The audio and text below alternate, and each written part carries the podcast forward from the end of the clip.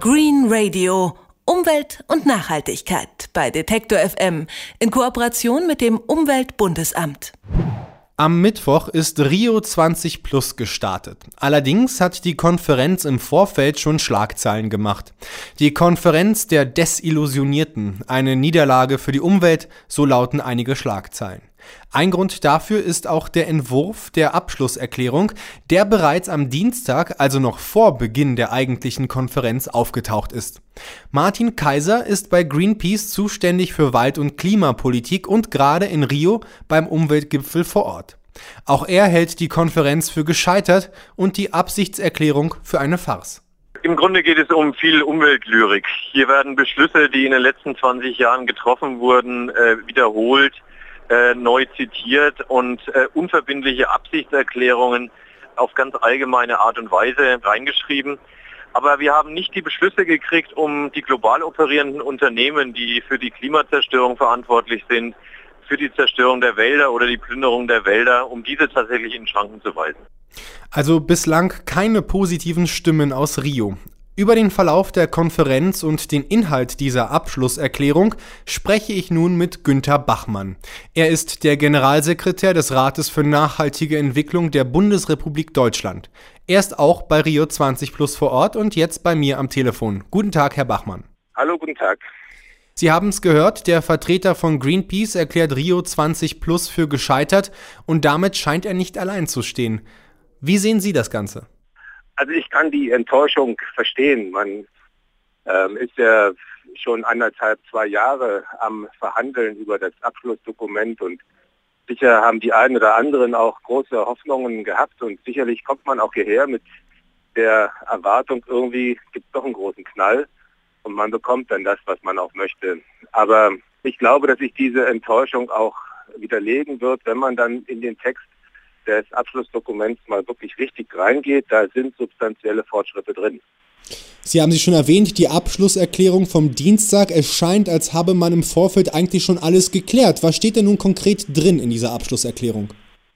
Also wir haben mit der Erklärung den Weg frei, um UNEP, also das Umweltprogramm der Vereinten Nationen, aufzuwerten. Da sind klare Ansagen drin, dass alle Staaten der Welt jetzt Mitglied sein müssen, äh, dass äh, die Finanzierung gesichert ist und dass auch die Möglichkeit zur Arbeit für das Umweltprogramm der UN verbessert wird. Das ist ein klarer Punkt auf der Habenseite. Was man dann nicht bekommen hat, ist den Namen. Man hat also ein Baby geboren, aber man hat es nicht benannt. Es wäre schöner gewesen, man hätte jetzt auch sagen dürfen, es ist eine UN-Umweltorganisation, aber das ist letztendlich nur ähm, sozusagen das i-Zipfelchen. In der Substanz hat der Umweltschutz hier gewonnen. Wir haben ferner eine klare Verabredung, ein klares Bekenntnis dazu, ähm, Nachhaltigkeitsziele, die für alle Staaten der Welt gelten, zu verhandeln.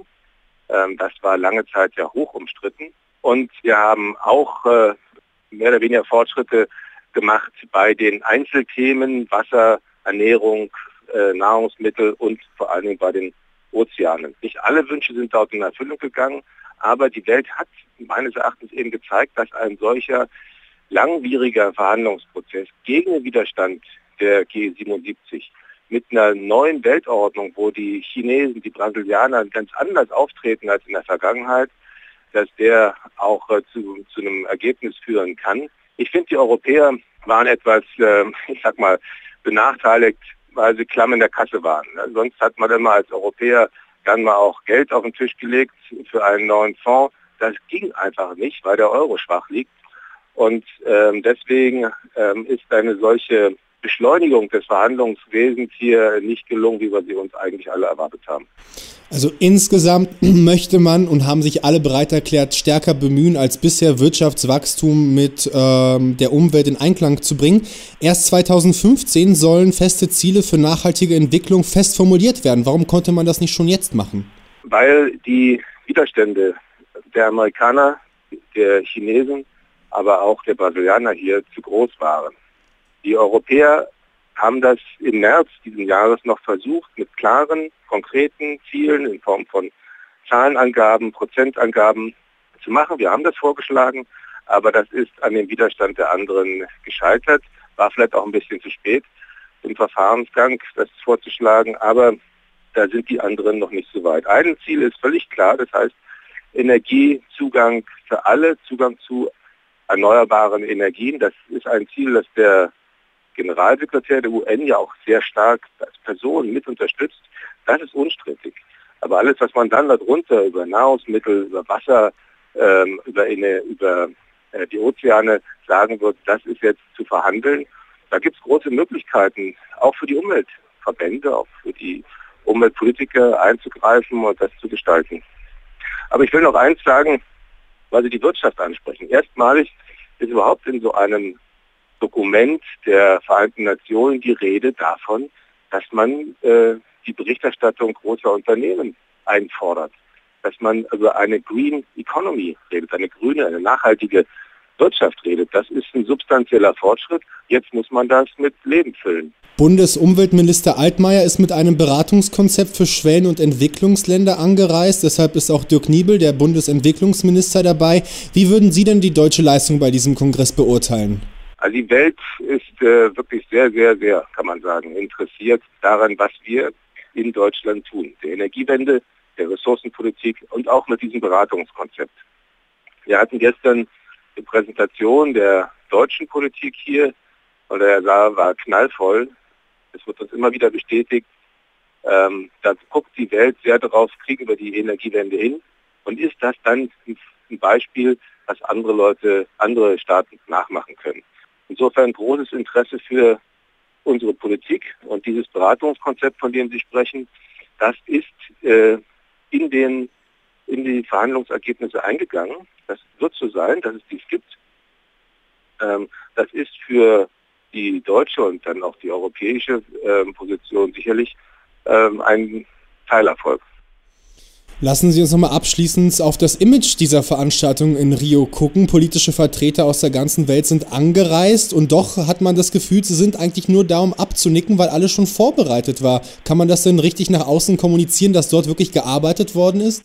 Also es ist nicht das erste Mal, dass eine Konferenz von den Beamten und Staatssekretären ordentlich vorbereitet wird und dass ein Ergebnis auf dem Tisch liegt. Das Ergebnis, was wir jetzt haben, ist ja nicht ohne Nebenbemerkung, ohne die Möglichkeit zu bilateralen Absprachen und ohne die Möglichkeit, dass man da als Staatschef noch äh, einen Akzent setzt. Und genau das passiert jetzt ja auch gerade. Ähm, also das ist schon ordentlich gemacht. Man hätte sich gewünscht, ähm, dass die eine oder andere mh, hm, große politische Formel, die Botschaft, noch jetzt äh, zu verhandeln wäre. Ich hätte mir das gewünscht, ich hätte es gut gefunden. Die Afrikaner wollten nochmal das Fass aufmachen, um der Umweltorganisation der UN, die ja in Afrika, in Kenia sitzt, einen Namen zu geben, einen klaren, die wollten es Umweltorganisation der UN nennen. Das, ich weiß nicht, ob sie es trauen werden, jetzt nochmal zu machen. Es war gestern noch, schwebte das noch so ein bisschen in den Verhandlungen. Aber ähm, ansonsten glaube ich, ist da wenig Spielraum. Aber Spielraum ist natürlich für Commitments, für die Ankündigung von eigenen Aktivitäten und für bilaterale Absprachen. Und ich glaube, das ist auch sinnvoll, dass man das macht. Das sagt Günther Bachmann. Er ist Generalsekretär des Deutschen Rates für nachhaltige Entwicklung und in Brasilien beim größten Umweltgipfel Rio 20 Plus. Vielen Dank für das Gespräch, Herr Bachmann. Bitte schön, gerne. Green Radio. Umwelt und Nachhaltigkeit bei Detektor FM in Kooperation mit dem Umweltbundesamt.